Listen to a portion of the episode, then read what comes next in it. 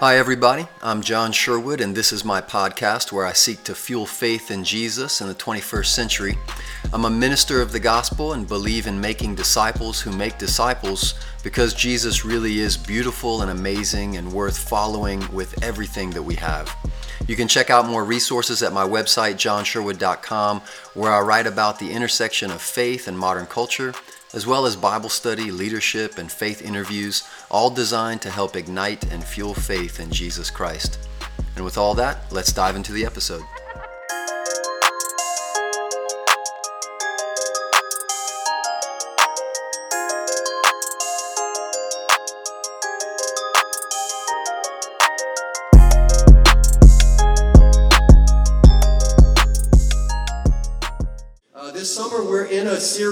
Summer of Wisdom, and we're exploring what's known as the wisdom literature of the Bible. Three primary books make up the wisdom literature Ecclesiastes, Job, and uh, Proverbs. And then we're also going to tag on at the end some uh, readings out of Psalms, which is known as wisdom poetry. So last month we were in the book of Proverbs, and so the whole church read through the book of Proverbs, 31 chapters for 31 days of May. And now we're starting to transition into our next book of the wisdom literature, the book of Ecclesiastes. So I've invited the church to read through the book of Ecclesiastes, which is only 13 chapters, to read through it a few times this month, in the month of June, and to try to read through it in some, uh, some different versions or editions of the Bible that you're not as used to, if you're particularly used to reading one version. How many of you guys have had an opportunity to read through the book of Ecclesiastes at least once so far? In this month, I assume most of you guys have read it uh, at some point, uh, many of you guys, but how many of you guys have read it recently, like in the last week? Okay, handful of us. That's great. so, what we're doing is uh, we're going to kind of spend some time introducing this book today, and over the next few weeks, we'll start to explore it some more. So, today is kind of a way of introducing the book of Ecclesiastes and also how it fits into the broader scope of the wisdom literature of the Bible. Um, so, as you read Ecclesiastes, some of you guys have read it recently, some of you guys have read it uh, at some time in the past. And as you read it this month, there might be some times where you start to feel a little down, a little discouraged, a little confused. Like, why did God put this thing in the Bible, anyways? You know, like I thought I was already feeling down and blue about my life. Thanks a lot, Ecclesiastes. Now I feel even worse. This is what the book of Ecclesiastes is like sometimes when we read it. It is uh, a bit jarring and sometimes unorthodox and not exactly what we're expecting when we read the Bible, especially when we go to the Bible looking for it to make us feel better. And so Ecclesiastes doesn't exactly do that. Um, and I wanted to kind of set the stage for us on how to read Ecclesiastes, right? How do we interpret this? How do we process this? How do we make sense of this in the larger narrative of the Bible? The book of Proverbs that we went through last month actually sets the stage, okay? It outlines kind of the main contours of what's known as traditional Old Testament wisdom. It helps us to understand what wisdom is. And it's the essential background to reading Ecclesiastes, the next book in the wisdom literature that we're going to explore. And if you remember from Proverbs, the traditional sort of Old Testament wisdom is like cause and effect, right? If you do good things, good things are going to happen to you. If you do bad things, and if you're a fool, well, you know what? Bad things are going to happen to you. And those things are generally true. But any of us that have lived on the planet longer than little baby Hazel know that that's not always the case. There are many, many exceptions to this, right? Bad things happen to good people all the time. Tragedy strikes all the time, stuff that we can't make sense of. We struggle to understand why. Ecclesiastes is one of these wisdom literature books that starts to dive into the exceptions that Proverbs didn't really discuss. So let's take a look at this video to begin with to help give us some background to the book of Ecclesiastes.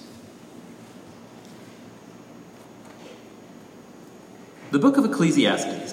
It's part of the Bible's wisdom literature, and it opens with this line The words of Kohelet, the son of David, king in Jerusalem.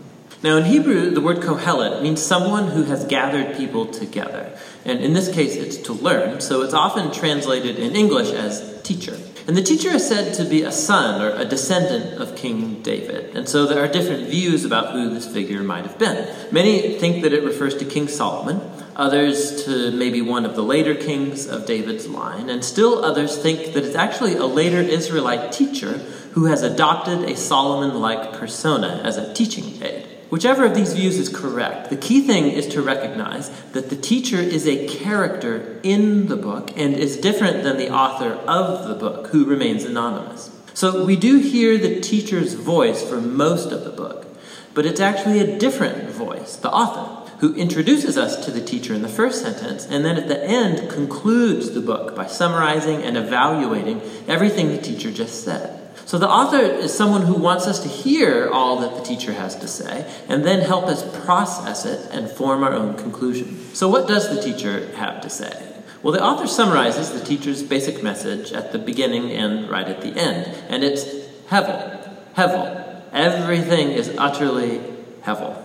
Now, most English Bibles translate this word hevel as meaningless, but that doesn't quite capture the heart of the idea. In Hebrew, hevel literally means vapor or smoke, and the teacher uses this word 38 times in the book as a metaphor to describe how life is, first of all, temporary or fleeting, like a wisp of smoke. But secondly, also how life is an enigma or a paradox. Like smoke, it appears solid, but when you try and grab onto it, there's nothing there. So there's so much beauty or goodness in the world, but just when you're enjoying it, tragedy strikes and it all seems to blow away. Or we all have a strong sense of justice, but all the time bad things happen to good people. So life is constantly, it's unpredictable, it's unstable, or in the teacher's words, like chasing after the wind. Hevel. Now that's kind of a downer. So why is he saying all of this? The author's basic goal is to target all of the ways that we try to build meaning and purpose in our lives apart from God. And he lets the teacher deconstruct these. So the author thinks we spend most of our time investing energy and emotion in things that ultimately have no lasting meaning or significance. And he lets the teacher give us a hard lesson in reality. You can see this most clearly in the opening and closing poems, which focus first of all on time and then on death. So the teacher says, you can spend your whole life working and achieving because you think that makes your life meaningful. You should really stop and consider the march of time. For all of the human effort that takes place in the world, nothing really ever changes. So, sure, we develop technology and we build nations that rise and fall, but go climb a mountain and see if it cares. It was there long before any of us, and it will be here long after. I mean, no one's even going to remember you or anything you did a hundred years from now, but that mountain, it'll still be there. And the ocean will still be breaking on the beach, and the sun will still rise and set. And so time will eventually erase you and me and everything that we care about. And if that's not disheartening enough, the teacher also can't stop talking about death all the way through the book, but especially in this poem near the end. He says, Death is the great equalizer, and it renders meaningless most of our daily activities. It devours the wise and the fool, the rich and the poor, no matter who you are, what you've done, good or bad, we're all going to die, and it's inescapable. So, with these two ideas in hand, the teacher goes on to consider all the activities and false hopes that we invest our lives in to find meaning and significance, like wealth or career or social status or pleasure. So, you think working hard is going to make life worth it? Think about the stress and the toll that that takes on you, all the anxiety and the sleepless nights. And by the time you actually earn some wealth, you're going to be too old to enjoy it anyway. And then by the time that you have to pass it on to someone, they may not even be someone who cares about anything that you did. Or maybe you think pleasure is going to make life worth it for you. Go for it. You know, live for your vacations, live for the weekend party. Monday always comes. Hevel, Hevel. Everything is utterly Hevel. So, what does the teacher advocate then? That we become pure hedonists or relativists? Well, no, that would be Hevel too. The teacher acknowledges the ideas from Proverbs that living by wisdom and the fear of the Lord, that these have real advantages. On the whole, life will probably go better for you. See, but the problem is that even living by wisdom and the fear of the Lord, they're Hevel too, because they don't guarantee a good life. Good people die tragically, and horrible people live long and prosper. There's just too many exceptions. And so even wisdom is hevel. Again, not meaningless, but an enigma. Wisdom doesn't work the way you think it should all the time. So, what's the way forward in the midst of all this hevel? And here, paradoxically, the teacher discovers the key to the true enjoyment of life under the sun. It's accepting hevel. It's acknowledging that everything in your life is totally out of your control. About six different times at some of the bleakest moments in his monologue, the teacher talks about the gift of God, which is the enjoyment of simple, good things in life, like friendship or family, a good meal or a sunny day. You can't control these things. You're certainly not guaranteed them, but that's their beauty. When I come to adopt a posture of total trust in God, it frees me to simply enjoy my life as I actually experience it, not as I think it ought to be. Because even my expectations about what life ought to be are ultimately hevel. Hevel. Everything under the sun is utterly hevel. And so the teacher's words come to a close. Right here at the end, the author speaks up again and he brings it all to a conclusion. He says, The teacher's words are very important for us to hear. He likens them to a shepherd's staff with a goad, a pointy end, which might hurt when it pokes you, but he says the teacher is trying to poke you to get you to move in the right direction towards greater wisdom.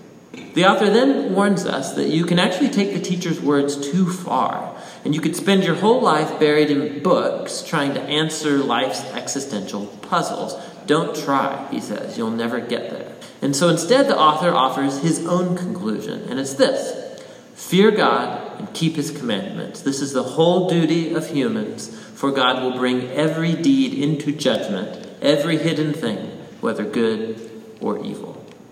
And so the author thinks it's good to let the teacher challenge your false hopes and remind you that time and death make most of life completely out of your control. But what gives life true meaning is the hope of God's judgment. The hope that one day God will clear away all of the hevel and bring true justice to our world. And it's that hope that should fuel a life of honesty and integrity before God, despite the fact that I remain puzzled by most of life's mysteries. And that's the wisdom of the book of Ecclesiastes. So, if you're looking for a really light-hearted, encouraging read, and you go to the Bible, don't turn to Ecclesiastes, okay? Um, if you're feeling really like one of those I hate Monday type of days, and you're feeling really somber and blue, and you're wanting to dive further into that hole, read Ecclesiastes. And I remember as a young Christian, when I first started following Jesus in my early 20s, I remember the first time I read Ecclesiastes, it was actually one of the earliest books that I read. I don't remember why or the circumstances or how that happened, but I remember loving this book. Does that tell you a little bit about like where I was at in my time, in my heart and in my mind? Okay, so I remember feeling so connected, like, yeah, Solomon, that's what I'm talking about, man. It's all meaningless, pointless, this life. And I remember coming out of this life to follow Jesus, coming out of this life of living for pleasure and pursuing uh, life as I wanted it, you know, chasing sex and money and drugs and alcohol and education and achievement and chasing what the world told me would give me meaning. And I remember finding it utterly meaningless. And then I remember becoming a Christian and reading Ecclesiastes and feeling like, wow, like it took me all of this time to figure this out. And this guy, thousands of years, found this out already. Like, I'm like, where have you been all my life, you know? But I remember feeling such a strong connection with the author here in Ecclesiastes, with the teacher, that all of life, apart from God, really was meaningless. It was like chasing wind. I found all of my pursuits to be in vain. I, I felt like it was chasing something that could never be grabbed, ultimately bringing me to a place of discouragement, of despair, having thoughts of suicide, ideations of suicide, even attempts of this. And then I read in Ecclesiastes 7:1, the teacher says, "The day of death is better than the day of birth, that was the same place of despair and discouragement that I had found life chasing wind to be.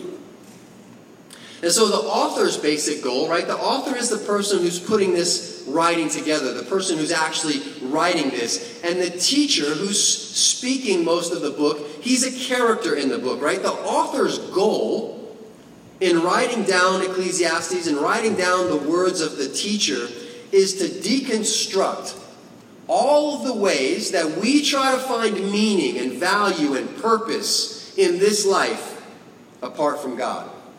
And I think this is key to remember as we read some of the sayings of the teacher that can just downright be disturbing. You got to remember what the author's intent is, what his hope is, and to read the entire book as a whole through this lens. And as we read Ecclesiastes, for those of you that read through it before or read through it recently, you see this tension. You're going to feel it as you read it, right? If you read it carefully, and I would encourage you, if you're able, to read the book of Ecclesiastes in one sitting. For most of us, that's very possible. Why? Because that's how it's designed to be taken in. It's a whole work, right? We're not supposed to just read a couple verses and then move on a few days later and read, you know, like we miss the forest for the trees when we do that. So I want to encourage you to read through the whole book in one sitting. And as you do, you're going to see this tension arise. Where the teacher says things that life is meaningless. It's hevel, hevel. Meaningless, meaningless is most of the translations that you'll read. If you read older translations, it's going to use a word like vanity. Vanity, vanity. All things are vanity. And he starts talking about this chasing after the wind, how there's no real purpose. And then all of a sudden he'll say things like, you know what? We should just eat, drink, and find satisfaction in our work because this is a, a gift from God. It was like, well, which one is it, man? All right? Come on. You're like going schizo on me over here. Figure it out for me. You know, like, oh, life is meaningless. Well, you know what? Actually, it's a gift from God. Just enjoy yourself, right? Eat, drink, and for tomorrow we die. Okay, um, this book is not helping me out. Okay, so there's this tension here, right? We feel this tension when we read this book, this, this duplicitous take, this kind of, this kind of like view of life that seems to have poles, and there's a spectrum. And it causes us to ask, when we see this tension, when we see this spectrum, it causes us to ask this question. When our faith and what we believe teaches us that life has to have some meaning, some purpose, some value, right? Intrinsic, beyond just what we achieve or do or pleasure that we feel. It's got to have some intrinsic value. Our faith teaches us this, but then we observe and we experience life and it points in the other direction. How do we know? How do we know if life is meaningful when circumstances show us that really nothing makes sense? There seems to be no point. It seems so meaningless. And if you read the Bible carefully, this goes back, this question, this tension that we see in Ecclesiastes goes all the way back to the first couple pages of the story. That God creates, and it's good, and it's beautiful, and it's amazing. And then humans decide, I want to eat from the tree of the knowledge of good and evil. And I want to make myself, we want to make ourselves, not God, the center of life and knowledge, and it brings utter ruin. This is the tension that we feel in Ecclesiastes. It's the same tension that's throughout the entire story of the Bible. That we as people have said, No, thank you, God. I want to make my own purpose and meaning in life. I don't want your assigned meaning to my life. I don't want meaning of my life to be the fact that I bear your image. I want it to be that I make my own destiny. I make my own purpose. I make my own value. I am the captain of my ship. And then what does it bring? Despair and discouragement and death and destruction. Luckily, the story doesn't end there. The narrative, the story of the Bible is that God relentlessly pursues us to redeem us and bring us back from our own error. But here we get a glimpse in Ecclesiastes of this this book and this teacher where he's describing these tensions that he feels. There are two basic ways that the author, not the teacher, but the author tries to bring resolution to the teacher's tension, right? Look over in Ecclesiastes chapter 5. There's two basic resolutions here because if there's no resolution, what happens? You're just done. You're just like, well, great, there's no hope. We just give up, just die. Just, the day of death is better than the day of birth, okay? There's got to be some resolution to that tension, otherwise, we're just left in this dark hole of, of despair and terribleness. And the author knows that, and he tries to put this together for us. There's two primary passages where we see one of the ways that resolution is brought to this tension. First, in Ecclesiastes chapter 5, it becomes apparent that the teacher, right, he's the one that's saying all these dark things and, and then seems to be sort of like all over the map with no, well, maybe it's a gift from God just to eat and drink and enjoy your life and enjoy your friends. And, well, ah, it's better to die, you know, and everything's meaningless. And there's this tension there. And one of the things that's revealed is that the teacher has this autonomy of knowledge. The method in which the teacher knows things, knows truth, is autonomous, based on his experience, his reason, his observation alone, apart from God. And he realizes that the way of knowing is actually flawed and is folly itself in uh, Ecclesiastes 5, verse 1. Guard your steps when you go to the house of God. Go near to listen rather than to offer the sacrifice of fools who do not know that they do wrong. Do not be quick with your mouth. Do not be hasty in your heart to utter anything before God. God is in heaven and you are on earth, so let your words be few. A dream comes when there are many cares, and many words mark the speech of a fool. When you make a vow to God, do not delay to fulfill it. He has no pleasure in fools. Fulfill your vow. It is better not to make a vow than to make one and not fulfill it. Do not let your mouth lead you into sin, and do not protest to the temple messenger. My vow was a mistake. Why should God be angry? at what you say and destroy the work of your hands. Much dreaming and many words are meaningless. Therefore, fear God. Look over in chapter 7. These are passages that reveal to us a way to resolve this tension. Chapter 7, verse 23. All this I tested by wisdom, and I said, I am determined to be wise, but this was beyond me. Whatever exists is far off and most profound. Who can discover it? So I turned my mind to understand, to investigate, and to search out wisdom and the scheme of things, and to understand the stupidity of wickedness and the madness of folly. I find more bitter than death the woman who is a snare, whose heart is a trap, and whose hands are chains. All right, teacher, you got some woman issues? Okay. Had a bad relationship there? The man who pleases God will escape her, but the sinner she will ensnare. Look, the teacher says, this is what I have discovered. Adding one thing to another to discover the scheme of things, and while I was still searching but not finding, I found one upright man among a thousand, but not one upright woman among them all. This only I have found. God created man upright, mankind upright but they have gone in search of many schemes. So, what's one of the resolutions to the tension that we're seeing here in these two passages? First, it's being revealed that the way that this teacher, the teacher, right, in the story, the way that this person is understanding truth, understanding knowledge, understanding wisdom, understanding reality is based on his own experience based on his own observation, based on his own reason. And these passages start to indicate to us, you know what, that's dumb. Why? Because God is in heaven and you are on earth. What does that mean? Your reason, your experience, your method of knowing truth is not holistic, it's not complete. And so to draw conclusions based on only that is going to lead you down some sorrowful paths. Like I've only found one upright man among a thousand, but women, boo. Well, that's just based on your experience, dude. Couldn't many other people say the opposite? I've only found one upright woman in a thousand, but men, boo. right? Based on what? Our experience. Of course, we've experienced both of those things as reality. Both of them are true. But the passages here reveal that a resolution to this tension is that there's a greater truth than your and I's observations, your and I's experience, you and I's reason and method of knowing truth is very limited. True wisdom is being humble to that.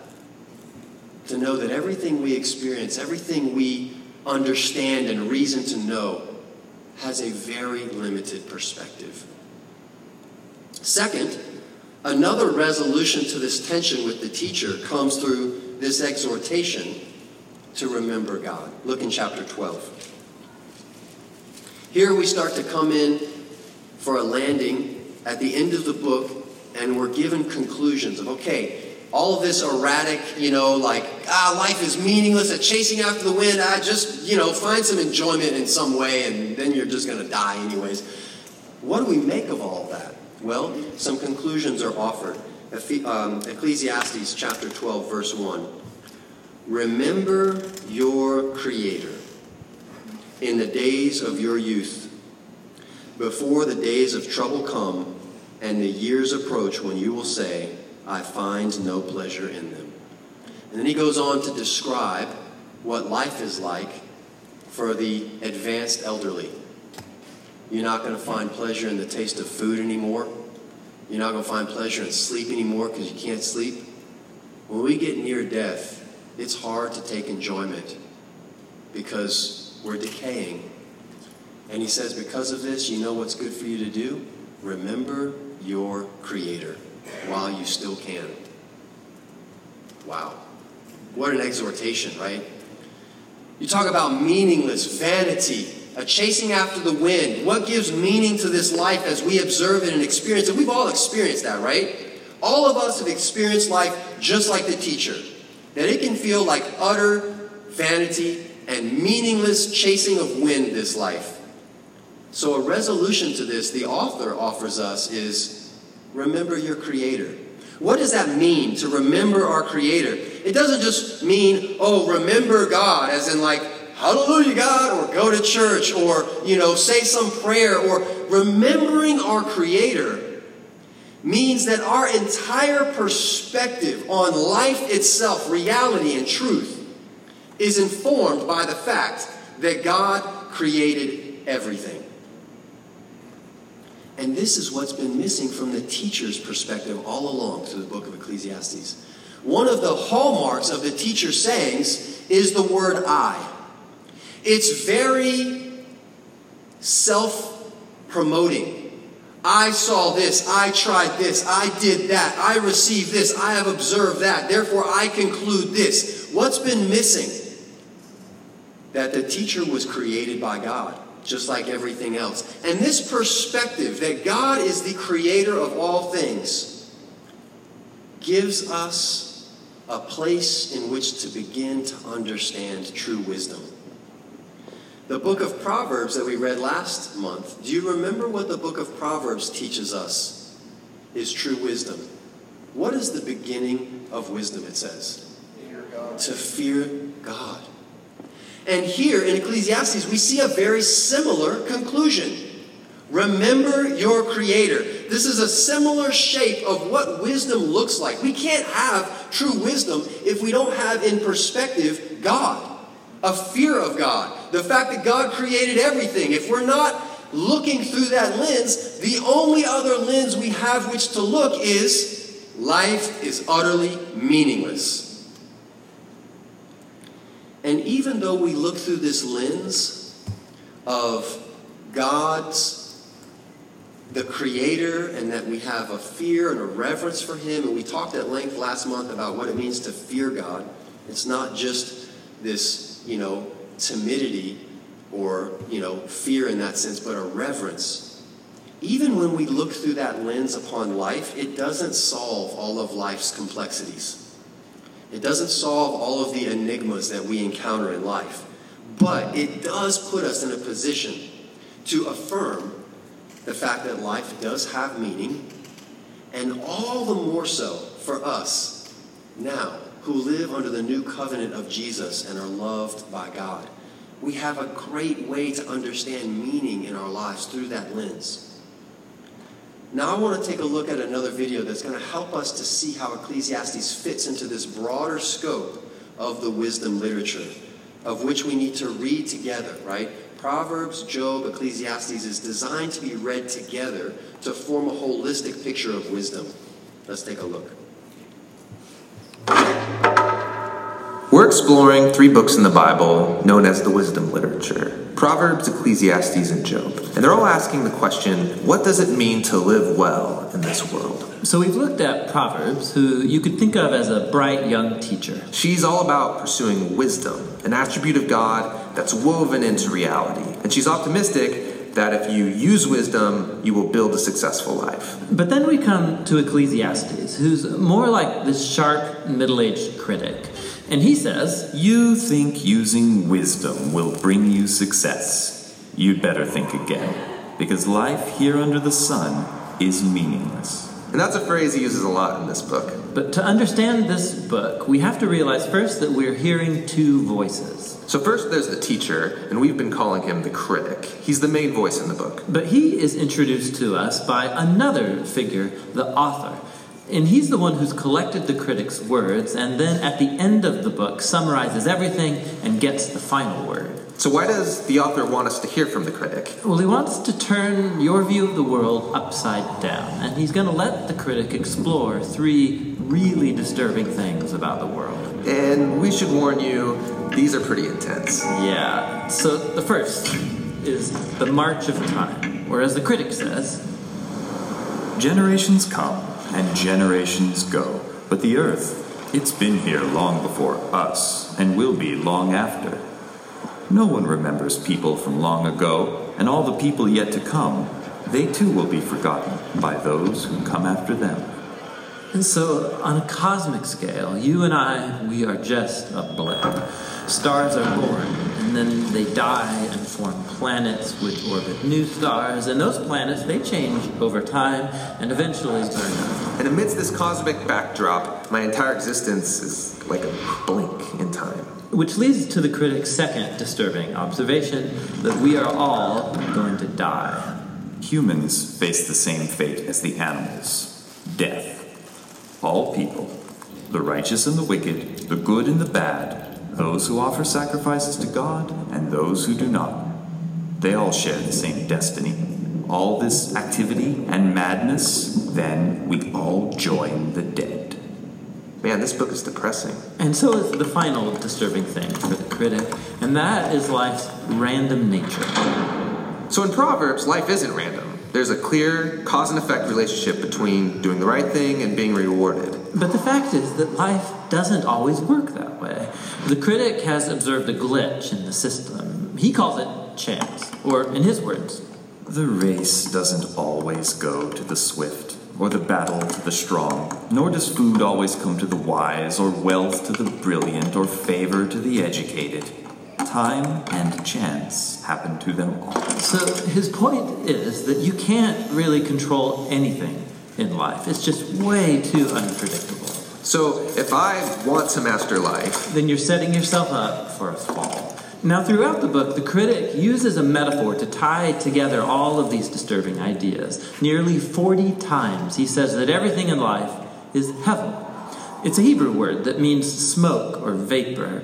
Like smoke, life is beautiful and mysterious. it takes one shape, and before you know it, it takes a new shape. And smoke looks solid, but try and grab it, it'll slip right through your fingers. And when you're stuck in the thick of it, like fog, it's impossible to see clearly. Now, our modern translations have lost the metaphor, and they usually translate hevel as meaningless. But if you read closely, the critic isn't saying that life has no meaning, but rather that its meaning is never clear. Like smoke, life is confusing, it's disorienting and uncontrollable. So, what are we supposed to do with all of it? Well, surprisingly, the critic first of all acknowledges the perspective of Proverbs. He says it's a really good idea to learn wisdom and to live in the fear of the Lord. Really? I mean, he just said that doesn't guarantee success. But he knows it's the right thing to do. But secondly, and more often, he says that since you can't control your life, you should stop trying. Learn to hold things with an open hand because you really only have control over one thing, and that's your attitude towards the present moment. Stop worrying, he says, and choose to enjoy a good conversation with a friend, or the sun on your face, or a good meal with people that you care about. The simple things in life. Yes, and both the good things and the bad, because both are rich gifts from God. And that's the surprising wisdom of Ecclesiastes. Listening to the critic is painful and can lead you into some dark places. And that's why the author speaks up at the end of the book. He doesn't want you to lose hope, he wants to make you humble. Into someone who trusts that life has meaning even when you can't make sense of it. That one day God will clear the hevel and bring his justice on all that we've done. And so he tells us that the proper response to all of this is to fear the Lord and keep his commandments. And that's the book of Ecclesiastes. Now, there's one more voice in the Bible's wisdom literature, and that's the book of Job. And he will bring us the final, much needed perspective on our journey into wisdom. So we'll dive into Job next month. Uh, but for now, we're going to remain in Ecclesiastes. If you turn over to chapter 12, Ecclesiastes chapter 12. Again, this is kind of an introduction, sort of an overview. We're going to scan, scan through the, the book of Ecclesiastes here to help us to know how to read it. How do we make sense of it? How do we interpret it? And how does it fit into the larger story? In verse 13 of chapter 12, now all has been heard. This is now the author, no longer the teacher speaking, but the author writing for himself. Now all has been heard. Here is the conclusion of the matter. Fear God and keep his commandments, for this is the duty of all mankind. For God will bring every deed into judgment, including every hidden thing, whether it is good or evil. And so, for the book of Ecclesiastes, the fact, the truth, the reality that God is going to bring everything under judgment gives us a perspective in which to make sense of life, in which to find meaning, even in the enigma, even in the difficulty, even in the uncertainty, we can trust and process the enigma through the understanding and the faith that God is going to judge.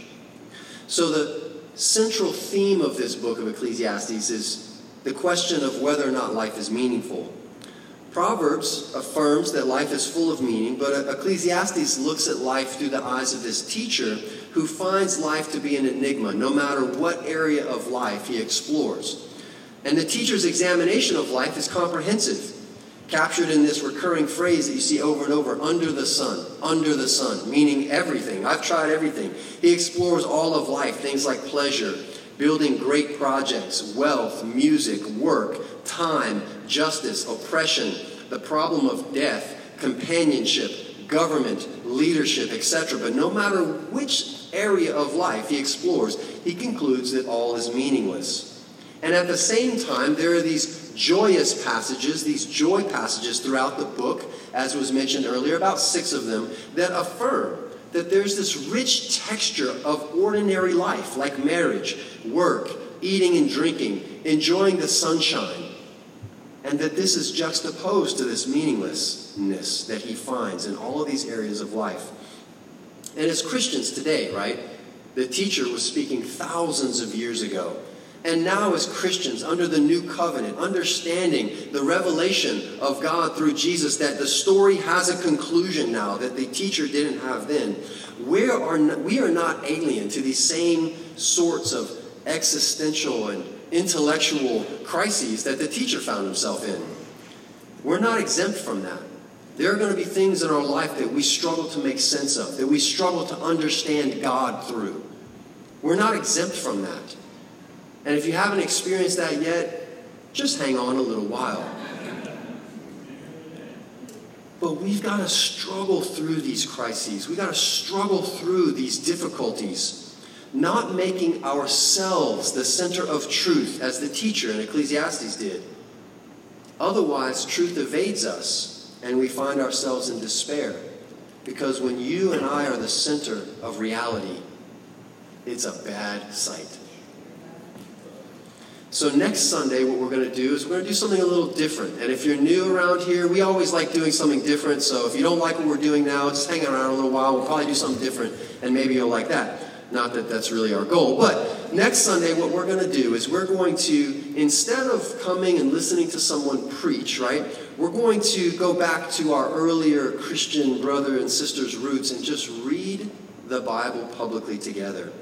We're going to read through the book of Ecclesiastes next Sunday together publicly. James is going to be guiding the church through that. And so, if you haven't read the book of Ecclesiastes, I want to encourage you to do so. If you haven't done it recently, do so. Please read it before you come on Sunday. And if all else fails, you'll be able to read it Sunday together with the church. Let's pray together as we close out this morning. Heavenly Father, we're so grateful for uh, your wisdom, God. And there are many complexities and uh, enigmas and difficulties in life, God, that we struggle with. And they can bring us to some dark places of faith. And God, I pray that we can learn from your word that, that really the goal is that we should humble ourselves, knowing that we just don't know everything. Our perspective is so limited. We're just a blip on this cosmic scale. And Father, that to me just makes it all the more radical and amazing that you would love us, that you would care for us so individually, so meaningfully, that you would allow our lives to be patterned with this context and this texture of meaning and purpose and love.